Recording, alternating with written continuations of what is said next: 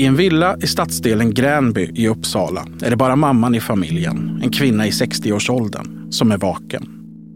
Hennes make och de vuxna barnen ligger och sover. I vardagsrummet står ett fönster på glänt för att släppa in frisk luft. Kanske hör hon något oväsen utanför. Kanske är det någon som knackar på fönstret.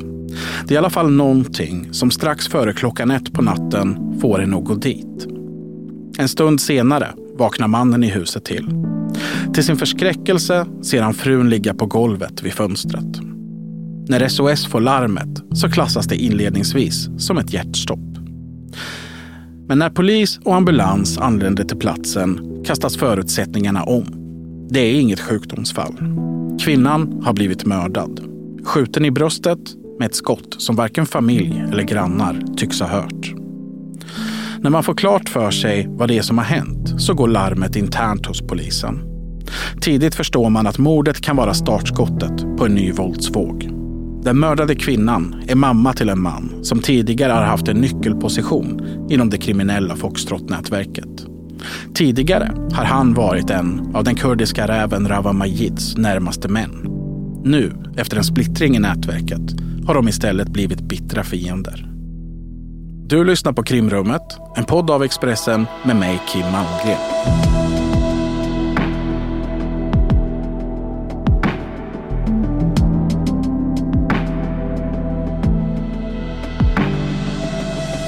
I torsdags mördades en mamma till en annan högt tidigare uppsatt ledare inom det kriminella nätverket Foxtrot och svärmodern tror att lördagens skottlossning är en hämnd. Alltså det, det väcker en enorm avsky. Eh, förstås, eh, mammor är, anses vara heliga, man rör inte dem. Att man ger sig på någons mamma på det här sättet är liksom, citat, det värsta man kan göra och kommer att få konsekvenser. Det är en ren krigsförklaring i den här miljön. Välkommen till ett nytt avsnitt av Krimrummet, Fredrik Sjöshult. Tack. Du är min kollega här på Expressen. Det här som polisen befarade redan de första timmarna efter mordet i Gränby har av allt att döma visat sig stämma. Vi befinner oss återigen i en ny våldsvåg. Det får man ju säga, men det är våldsvågor av en helt annan karaktär, även om det var väldigt brutalt under vintern såklart. Men nu är det ju en, en, en eskalering ändå, ytterligare en upptrappning av det här. Har passerat ännu en gräns. Passerat ännu en gräns och väldigt tydligt att man går då på anhöriga till de inblandade. Det har vi sett tidigare under våldsvågen. Det har skjutits in i, i, eh, genom, genom dörrar och det har skjutits in genom fönster hos anhöriga. Men det här blir ju en, väldigt tydligt med nu mammor som är inblandade. Och ja, så vitt jag vet så är det här det första mordet på en mamma i den här miljön. Mm. Under veckan som har gått sedan det här mordet ägde rum så har vi naturligtvis försökt skaffa oss så mycket information som möjligt. Eh, den sammantagna informationen från en rad olika uppgiftslämnare. Det är att det här mordet grundar sig i en intern konflikt i det kriminella nätverket Foxtrot. Foxtrot har varit uppe på tapeten hela året, egentligen i flera års tid. Det är ett nätverk som leds av Rawa Majid, även känd som den kurdiska räven. Han har varit en central aktör sedan våldsvågen bröt ut i början av året. Då var det Dalen-nätverket som man låg i konflikt med. Det är annat nu. Ja, det här verkar inte vara kopplat till Dalen-nätverket. Det är annars ganska lätt att bara tro att allting spinner vidare i samma hjulspår. Men, men nu verkar det då istället handla om, om en intern konflikt som sagt var. Och vi ser i den konfliktinfo, den underrättelseinformation som polisen kom, eh, tar in att Dalen-nätverket verkar vara ganska försvagade just nu. Många har Eh, Eh, av de ledande har, har burats in av olika anledningar. Andra befinner sig utomlands. Så nu är, nu är liksom Dalen känns inte riktigt lika aktuellt längre utan nu är den här internkonflikten som verkar vara den mest aktuella.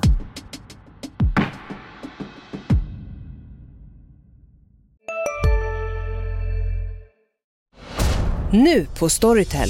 Försvarsadvokaten Lydia Levander får chansen att lösa sitt största fall genom att försvara en misstänkt mördare. Hur långt är hon och kollegorna på advokatbyrån Pegasus beredda att gå? Fallet Mikaela. En ny deckare från succéförfattaren Anna Bågstam. Lyssna nu på Storytel.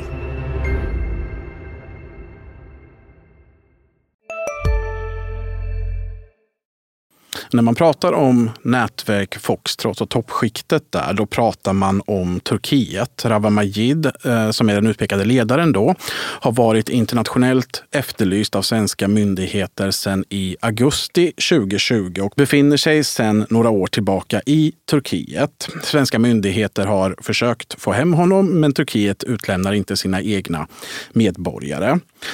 Vi har pratat mycket om Rawa Majid. Han är den här tydliga ledaren för Foxtrot, han är affischnamnet, men han är naturligtvis inte ensam i det här nätverket. Nej, uppenbarligen har han ett nätverk under sig som består av äldre seniora medarbetare, får man väl kalla dem för. En del av dem finns i Turkiet, en del är något av lokala platschefer.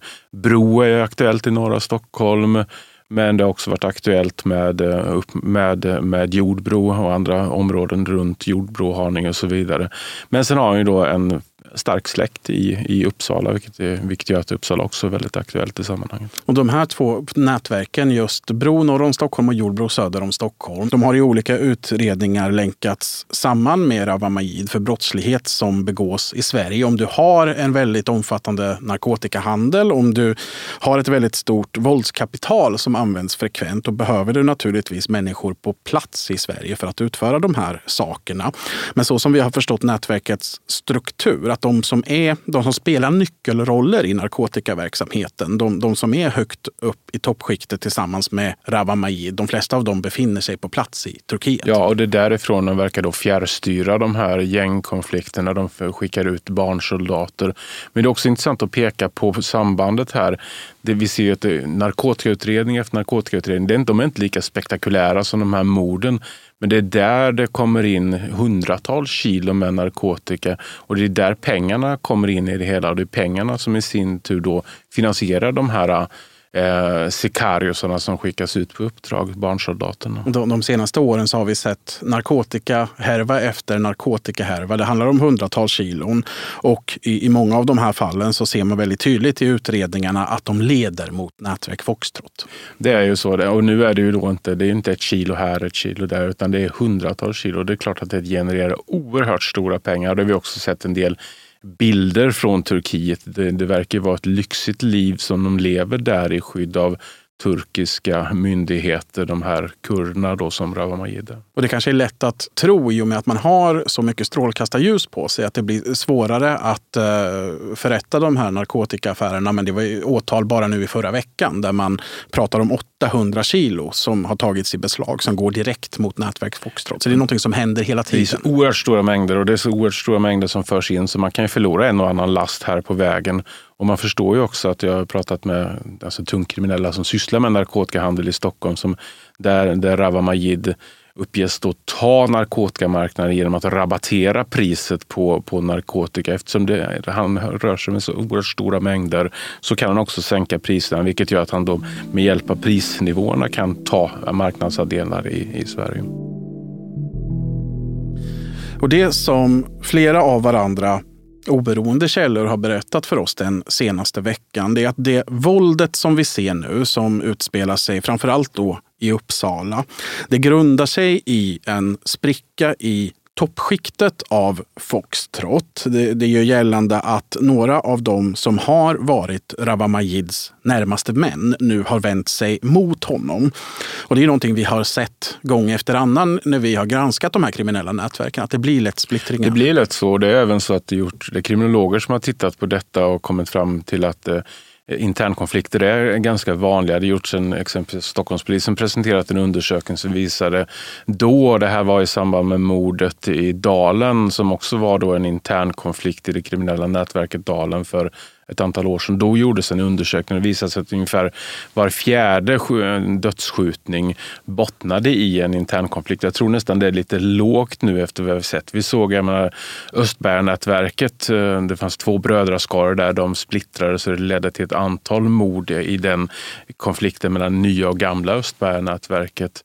Eh, Rinkeby-konflikterna började ju med att ett kompisgäng splittrades och sen finns det även uppgifter om internkonflikter inom Shottaz exempelvis. Så det här är ju, det här är ju ett återkommande faktum att efter ett tag så blir man internt missnöjd över något. Någon tycker inte att han får tillräckligt mycket pengar. Någon blir, blir missnöjd med någon skjutning eller något annat motiv. Och det, det, det, det här vi ser här, det följer liksom det följer ett mönster som vi har sett tidigare också, så det är inte förvånande nu att det verkar krigas internt inom Foxtrot. Och enligt uppgifter, så den, den här sprickan i Foxtrot, den har under de senaste veckorna lett till en rad olika våldsdåd i Turkiet. Och vi kan väl säga att det är svårt, nära omöjligt att få helt säkra uppgifter om Foxtrots inre liv i Turkiet. Det finns ett stort informationsflöde fram och tillbaka, men det är svårt att värdera alla uppgifter. Men om man ska ta någon sorts eh, sammantagen bild av allt det som vi har hört så är det, det pratas både om skjutningar, kidnappningar och mordförsök. Bland annat så ska det ha funnits mordplaner som den här utbrytargrupperingen har haft som har riktats direkt mot Rawa Majid. De här planerna har misslyckats, men att vi nu ser att våldet har flyttat från Sverige till Turkiet i viss mån. Det, det borde vara oroväckande för turkiska Det borde vara oroväckande och det är ändå så att det vi får rapporter om är att det är våld i Alanya som är en stor svensk eh, turistort. Det är våld i Bodrum som också är en populär svensk turistort. Det är våld i Istanbul som många svenskar åker till. Så det här, är, det här är ju inte så att det sker på den turkiska landsbygden utan det är ju i några av de liksom viktigaste turistställena i Turkiet. Och det är frågan hur, hur pass kul det är för Erdogan att den här kurdiska konflikten har flyttat ner till hans eh, ja, finare orter. Det, det, det kan ju inte vara riktigt så att han är jättenöjd med detta. Jag vet att redan i våras när våldsvågen bröt ut och man såg så tydliga kopplingar till Turkiet att svensk polis hörde av sig på hög nivå till turkiska myndigheter och varnade för det här. Dels så säger man att våldet anstiftas i Turkiet, men man varnade också att våldet kunde flyttas dit, men att man då inte fick så mycket gehör. Möjligen nu så kan det finnas då en öppning för att man omvärderar den synen i Turkiet. Jag vet, jag vet att det finns eh, krafter inom svensk polis det, som hoppas det är frågan hur länge Turkiet vill vara ett safe haven för de här, för de här kriminella. Och det ska ju sägas att det här handlar inte bara om Rawa Majid. Det handlar om väldigt många runt honom. Det handlar om andra kriminella nätverk. Det handlar om Vårbynätverket och så vidare. och så vidare. Det handlar om uppgifter om att den, den man som har dömts till 14 års fängelse för eh, narkotikahandel på flugsvamp också har köpt sig ett medborgarskap i Turkiet. Vi har mannen som dömdes för att ha slängt ut sin, eh, sin kvinna från balkongen i Södertälje. Han som heter Bobel. Han, han också, tycks leva ett ganska gott liv i Turkiet. Så det här är ju inte, det här är inte en enskild person vi pratar om, utan det här är ett mönster där Turkiet har blivit ett safe haven för grovt kriminella. Och titta på hur kul Spanien tyckte det var efter ett tag när Los Svekos eh, blev liksom kända för beställningsmord och skjutningar på spanska solkusten. Det var inte speciellt trevligt för Spanien att bli förknippad med detta.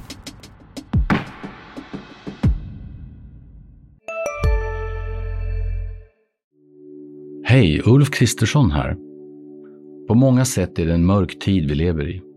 Men nu tar vi ett stort steg för att göra Sverige till en tryggare och säkrare plats.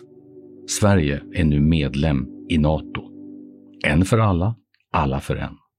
Vi är specialister på det vi gör, precis som du. Därför försäkrar vi på Swedea bara småföretag, som ditt. För oss är små företag alltid större än stora och vår företagsförsäkring anpassar sig helt efter firmans förutsättningar. Gå in på swedea.se företag och jämför själv. Och i den här sprickan så, så har då enligt uppgifter Foxtrot-nätverket hamnat i två olika läger där du har Rawa Majid och det ursprungliga lägret på ena sidan och sen så har du de här utbrytarna. Och den, den som enligt uppgifter är huvudperson i konflikten med Rawa Majid. Det är en 33-årig man som tidigare har beskrivits som hans högra hand. Han är från Uppsala och det är också hans mamma som blir mördad förra veckan i Gränby. Och att det bubblade i den här miljön, det var känt. Men det var också känt om att eventuella våldsdåd var på gång i Sverige och i Uppsala. För redan i början av den veckan så fick polisen larm. Man fick då veta att en utpekad person, en 19-åring från Stockholmsområdet, hade tagit på sig ett mordkontrakt. Han skulle utföra ett mord i Uppsala mot betalning. Det här är också någonting som enligt uppgifter polisen då har tagit på allvar. Man börjar med att inleda en förundersökning om förberedelse till mord.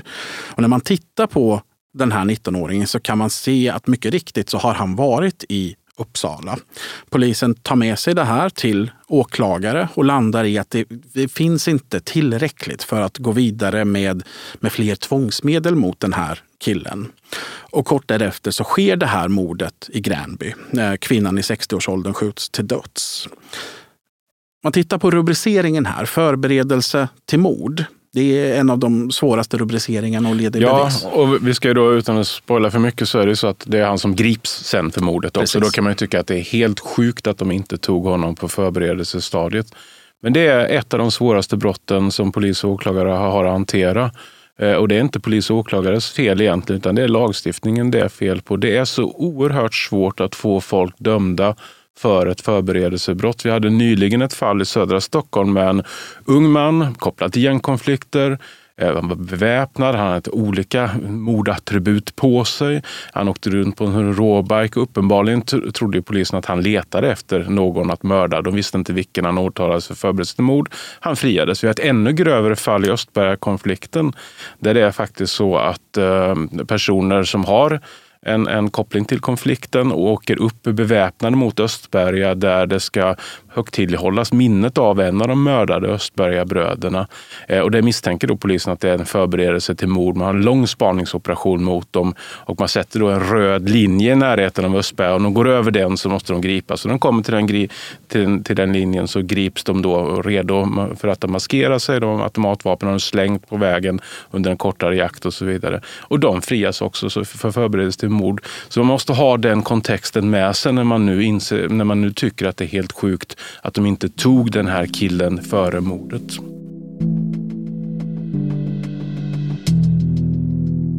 Utåt har det målats upp som ett väldigt starkt nätverk med stort våldskapital vilket också har bidragit till att de har kunnat rekrytera nya personer, jättemycket barn eh, som också har varit utförare av skjutningar, sprängningar. Men just den här splittringen har det ryktats om en, ett tag. Eh, det har jag känt till åtminstone, men att det skulle få de här konsekvenserna det, det var nog många som reagerade väldigt starkt på eftersom att ge sig på någons mamma är liksom en det är nästan en helig regel som man inte går över. Den här 19-åringen som då pekas ut, han blir högintressant efter mordet i Gränby i och med att man har haft de här uppgifterna om honom tidigare. Och det, kvinnan mördas på natten och följande dag så slår polisen till mot ett lägenhetshotell i Uppsala. Där griper man två personer. Det är dels då den här 19-åringen som man har fått uppgifter om, men man griper även en 15-årig pojke. Båda de sitter nu häktade misstänkta på sannolika skäl för mord. Ingen av de här två är från Uppsala. Eh, båda har då enligt uppgifter skulder. De, de saknar båda koppling till den här konflikten. De, de passar rätt väl in i en mall som vi har lärt oss. De ser verkligen ut som såna unga kontraktsmördare. De som kallas av, ibland av polis för sicarios. De har alltså inga egna eh, motiv till att utföra de här dåden. Eh, men de drivs eh, möjligen av att de vill ha pengar, att de då ska göra sig klart med skulder, men också drivs de ofta av att de ska bli någonting i de här kriminella nätverken. De ska göra karriär genom att utföra grova våldsbrott. Så det, där ser vi ut som två typiska unga kontraktsmördare. Om man tittar på, på mordet i Gränby, det, det konfliktnarrativet som vi har där, så är det ett angrepp mot utbrytarsidan. Det är då den, den utpekade eh, utbrytarledarens mamma som mördas. Eh, de som har vänt sig mot Rawa Majid, det är de som det delas ut ett angrepp mot. Eh, våldet tar inte slut där, utan det som, som har följt dagarna efter är flera dåd som man misstänker då är i motsatt riktning. Någon sorts hämnd för det som händer i Gränby. Och natten till i söndags så placeras en spränganordning ut utanför en port i Upplands Väsby. Någon detonation sker aldrig utan polisen larmas till platsen och ägnar sedan stora delar av natten åt att säkra den här anordningen. Men den adressen där den placeras ut eh, har koppling till en nyckelperson i Foxtrot-nätverket. En person som fortfarande bedöms vara lojal mot Rawa Majid. Samma natt så händer det som kanske har blivit mer uppmärksammat och det är en skjutning i stadsdelen Stenhagen i Uppsala. Den misstänker man är riktad mot Rawa Majids svärmor Ann Edwards. Då är vi tillbaka till att den här gränsen har förskjutits. Absolut, och nu tar man en mamma för en mamma. Det är öga för öga, tand för tand, en mamma för en mamma. Det är oerhört brutalt att man når den här eh, våldsspiralen, når den här nivån. Att man hämnas till och med på, på mamman. Och det här är då Rawa Majids svärmor. Hon har intervjuats i Expressen och berättat att hon har inte träffat honom sedan han var 19 år gammal. Det finns ingen kontakt mellan dem i livet. Och hon eh, använder också diverse invektiv gentemot honom på grund av hur hennes liv och hennes barns liv har påverkats. Och det, och det, det visar också den här symboliken i på något sätt i det hela. Att man, man bryr sig inte så mycket utan det, det handlar liksom mer om symboliken. Att det här handlar om en mamma då som skulle ha någon slags koppling till Rawa Majids familj bara. Det, det, det, räcker som symbolik. Om det nu är, det kan ju finnas andra på adressen också. Den brasklappen ska vi givetvis skjuta in men, men, men, men det ser ut att det finns ett mönster här. Och vi kan också säga att det är faktiskt inte hennes bostad som beskjuts utan det finns ytterligare oskyldiga människor inblandat i detta. Så som vi har fått berättat det här för oss. Så, så en, det, det rör sig en, en man under kvällen kring hennes bostad. Han ringer på vid två tillfällen utan att någon öppnar. Eh, efter det så kan man se att han går därifrån och kort därefter så avfyras skott från andra sidan huset. Men då avfyras inte de in i hennes bostad utan in i grannens. Där det finns en familj då som är hemma. Och den här, den här trenden som, som vi har sett, att anhöriga drabbas, den, den var verkligen närvarande i januari, februari, men sen lugnade det sig. Nu är den tillbaka. Mm, det beror ju lite på att där fanns det någon form av samtal mellan ledande inom Dalen och ledande inom Foxtrot som gick ut på att man skulle inte attackera familjer. Eh, men, men nu ser vi som sagt förmodligen en helt annan konflikt internt inom Foxtrot och då verkar de principerna inte längre gälla. Och det man såg i början av året då man sköt mot bostäder, man sprängde mot bostäder. Men det var nog ingen anhörig i huvudkonflikten, Foxtrot mot Dalenätverket, som miste livet. Kanske är det lättare att lägga ner stridsyxan om det är så att ingen har dött. Det är väl möjligen så. Eh, det är möjligen så att man kan lättare glömma, men det är kanske svårare att glömma nu när en mamma är död. Efter det här så har fler våldsdåd följt. Tidigt på tisdagsmorgonen så hittades en man skjuten till döds i en trappuppgång i Sala backe. Den som hade blivit mördad då var 25-årige Mogos Amanuel Tesfemariam. Eh, han bodde själv i den här trappuppgången och han är en person som är tidigare ostraffad. Så vitt känt så saknade han helt koppling till kriminalitet och när han mördades så var han på väg till jobbet i hemtjänsten. Och enligt våra uppgifter så misstänker polisen att det här är en i raden av alla felskjutningar. Ja, misstänker det här är ju en uppenbar felskjutning skulle, skulle jag säga. Det finns ju då en person på adressen som skulle kunna vara aktuell som måltavla. Eh, en släkting till, en släkting till Rawa Majid. Eh, och det sker ju också då i kontexten att det har varit ett antal skjutningar i Uppsala i den här internkonflikten. Eh, så, och, och det sker ju liksom i ett i en kontext av ett, av ett upptrappat våld. Så det, det, är en uppenbar felskjutning, men det är också en helt obegriplig felskjutning. Jag menar, de här personerna som liknar mordoffret nu och den som skulle kunna varit måltavlan liknar ju inte varandra överhuvudtaget. Liksom, det, det, den, är helt, den är helt obegriplig. Men vi har sett tidigare felskjutningar, exempelvis lärarstudenten Shayan Gaff i Segeltorp. Då gjorde polisen eh, ett nummer av att han var väldigt lik den tilltänkta måltavlan. Men, men här, här, finns det ju ingenting som stämmer. Men då ska man, inte, man får inte glömma bort att det här är unga utförare. Vi har sett de här unga utförarna. De har tappat vapen, de har skjutit mot fel dörrar tidigare. De är ju oerhört klantiga. Eh, och det ingår väl på något sätt i att man, det finns så många så man kan, liksom, man kan skicka ut så många barnsoldater. De är inte så dyra och det är så många som står i rad. Och man pumpar dem fulla med droger. Och i det läget så är det kanske inte så konstigt då att, att sånt här sker. Det får man ha med, liksom med, med i bilden att, att det här kan ske i den här extrema våldsvågen som pågår med de här unga kontraktsmördarna. Det här mordet på 25-årige Mogos, det sker på tisdagsmorgonen och efter det så kallar polisledningen i Uppsala till en presskonferens. Där konstaterar man att våldet har nått en nivå som man inte har sett tidigare. Våran roll är att titta längre fram i framtidsskalan. Var kan nästa dåd ske? Vilka kommer eventuellt att vara presumtiva offer för nästa skjutning? Jag önskar att jag kunde säga att det här var den sista skjutningen, men det kan jag inte göra tyvärr. Utan vi misstänker att det kan komma ytterligare skjutningar.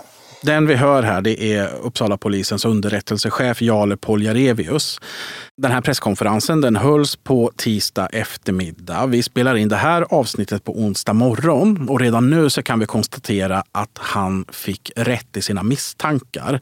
För under natten så har det skett ytterligare en skjutning i Uppsala. Enligt uppgifter till SVT så var den riktad mot en nära anhörig till Rawa Majid. Ingen skadades fysiskt vid den här skjutningen. Vi vet att polisen har gripit en pojke under 18 år gammal som misstänkt för det här. Vad, vad tror du Fredrik, stannar våldsvågen här? Nej, det tror jag inte. Det är ju som Poljarevic säger att det här är det, det, det är för tidigt att lova det. Men och Uppsala-polisen har givetvis ett väldigt svår uppgift här. Man, sen kan man ju säga, ja, Uppsala-polisen, ja, men de har faktiskt erfarenhet av gängkonflikter. Poljarevius är en, en, erfaren polischef som, som kan leda detta. Så det är inte så att det här sker i en random svensk stad där kanske en oförberedd poliskår finns, utan här finns det ändå en erfarenhet av att hantera den här typen av, av grovt eh, gängvåld. Men det är klart att de också behöver en nationell förstärkning förstärkning. De får ju nationell eh, förstärkning, men det är en tuff uppgift att stoppa dem. Ja, och det är ingenting som polisen hymlar med heller, att de står inför en otroligt svår uppgift vad gäller att stävja det här våldet. Och man pekar ut flera olika specifika utmaningar som gör att det här är så svårt att komma till rätta med. Till, till en början så man misstänker att anstiftarna inte finns i närområdet. Det är svårt för polisen att komma åt dem. Och så länge då, då misstänks eh, vara beställda från Turkiet och de personerna inte frihetsberövas, då kan de bara fortsätta beställa dåd. Jag menar, hade det här varit en konflikt där eh, anstiftarna, ledarna hade suttit i Sverige, det, då hade man ju gått på dem, på dem som personer. Då hade man ju gått på att se vad, vilken brottslighet skulle vi kunna få fast dem för. Men har de vapen, hanterar de narkotika? kanske inte har varit viktigast att just få fast dem på mordet. Men när nu Rawa Majid och andra kan sitta i Turkiet och fjärrstyra det här gängkriget så är det, då är det omöjligt att komma åt roten till, till det onda. Det är det som gör situationen så, så oerhört svår. Polisen kan skicka ut, eh, kan skicka ut eh, patruller för att kontrollera folk som rör sig i Uppsala. Problemet är att den här konflikten flyttar ju lite mellan Uppsala, norra Stockholm, södra Stockholm. Men man kan ju såklart sätta in väldigt stora resurser. Men risken är bara att det, det är barn efter barn som kommer in i detta som, som, som soldater.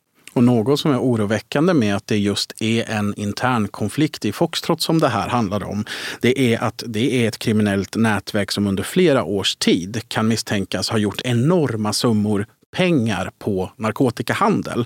Att båda sidorna i den här konflikten kan, kan tänkas vara välfinansierade. Och så som man betalar för våldsdåd nu, det är ju pengar det kostar. Det är det och samtidigt att det är en intern konflikt gör också det svårare att veta var går fiendegränsen. Det vet de säkert inte ens själva. Vem har valt vilken sida? Det är också en sån sak som kan eh, göra som har grogrund för konflikter. En annan sak som polisen pekar ut som en stor utmaning det är att de här skyttarna som utför de här våldsdåden, det är inga lokala förmågor. Det är inte killar som de har följt i tio års tid och sett att här blir det bara värre och värre. Utan det här är personer som kommer från andra delar av Sverige som Uppsala polisen inte känner till för fem öre. Och det som polisen säger på den här presskonferensen är att de nu måste ägna sig åt vad de kallar extrem profilering. De känner inte igen de här personerna.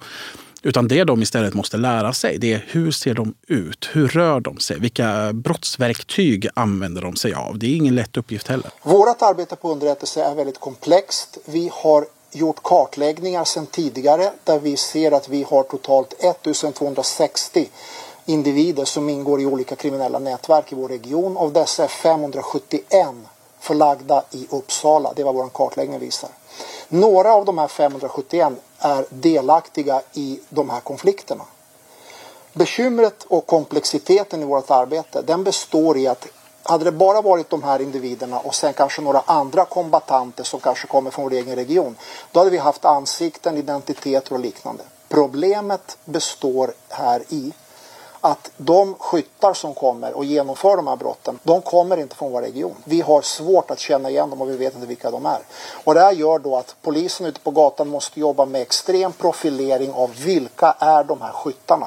Och en, en sista utmaning som polisen nämner som vi kan beröra lite det är att det finns väldigt många möjliga måltavlor. Det handlar ju om det som vi har varit inne lite på, att det är inte gängmedlem som skjuter mot gängmedlem utan när man inte kommer åt dem som man egentligen har konflikt med för att de trycker utomlands till exempel, då ger man sig på anhöriga. Och de tar upp på den här pressträffen att de beräknar med att det finns 571 gängpersoner i Uppsala. Alla de har anhöriga. Mm.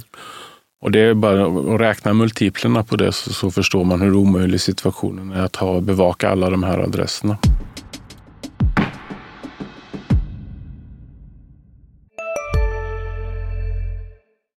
Hej, Synoptik här. Hos oss får du hjälp med att ta hand om din ögonhälsa. Med vår synundersökning kan vi upptäcka både synförändringar och tecken på vanliga ögonsjukdomar. Boka tid på synoptik.se. Välkommen till Maccafé på utvalda McDonalds restauranger med Baristakaffe till rimligt pris. Vad sägs om en latte eller cappuccino för bara 35 kronor? Alltid gjorda av våra utbildade baristor.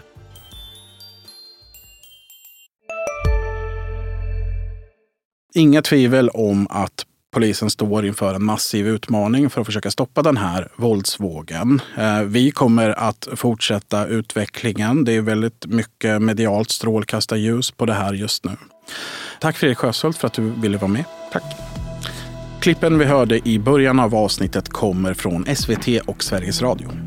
Om du som lyssnar har frågor, synpunkter, nyhetstips så är du som alltid välkommen att höra av dig till mig på kim.malmgren.expressen.se.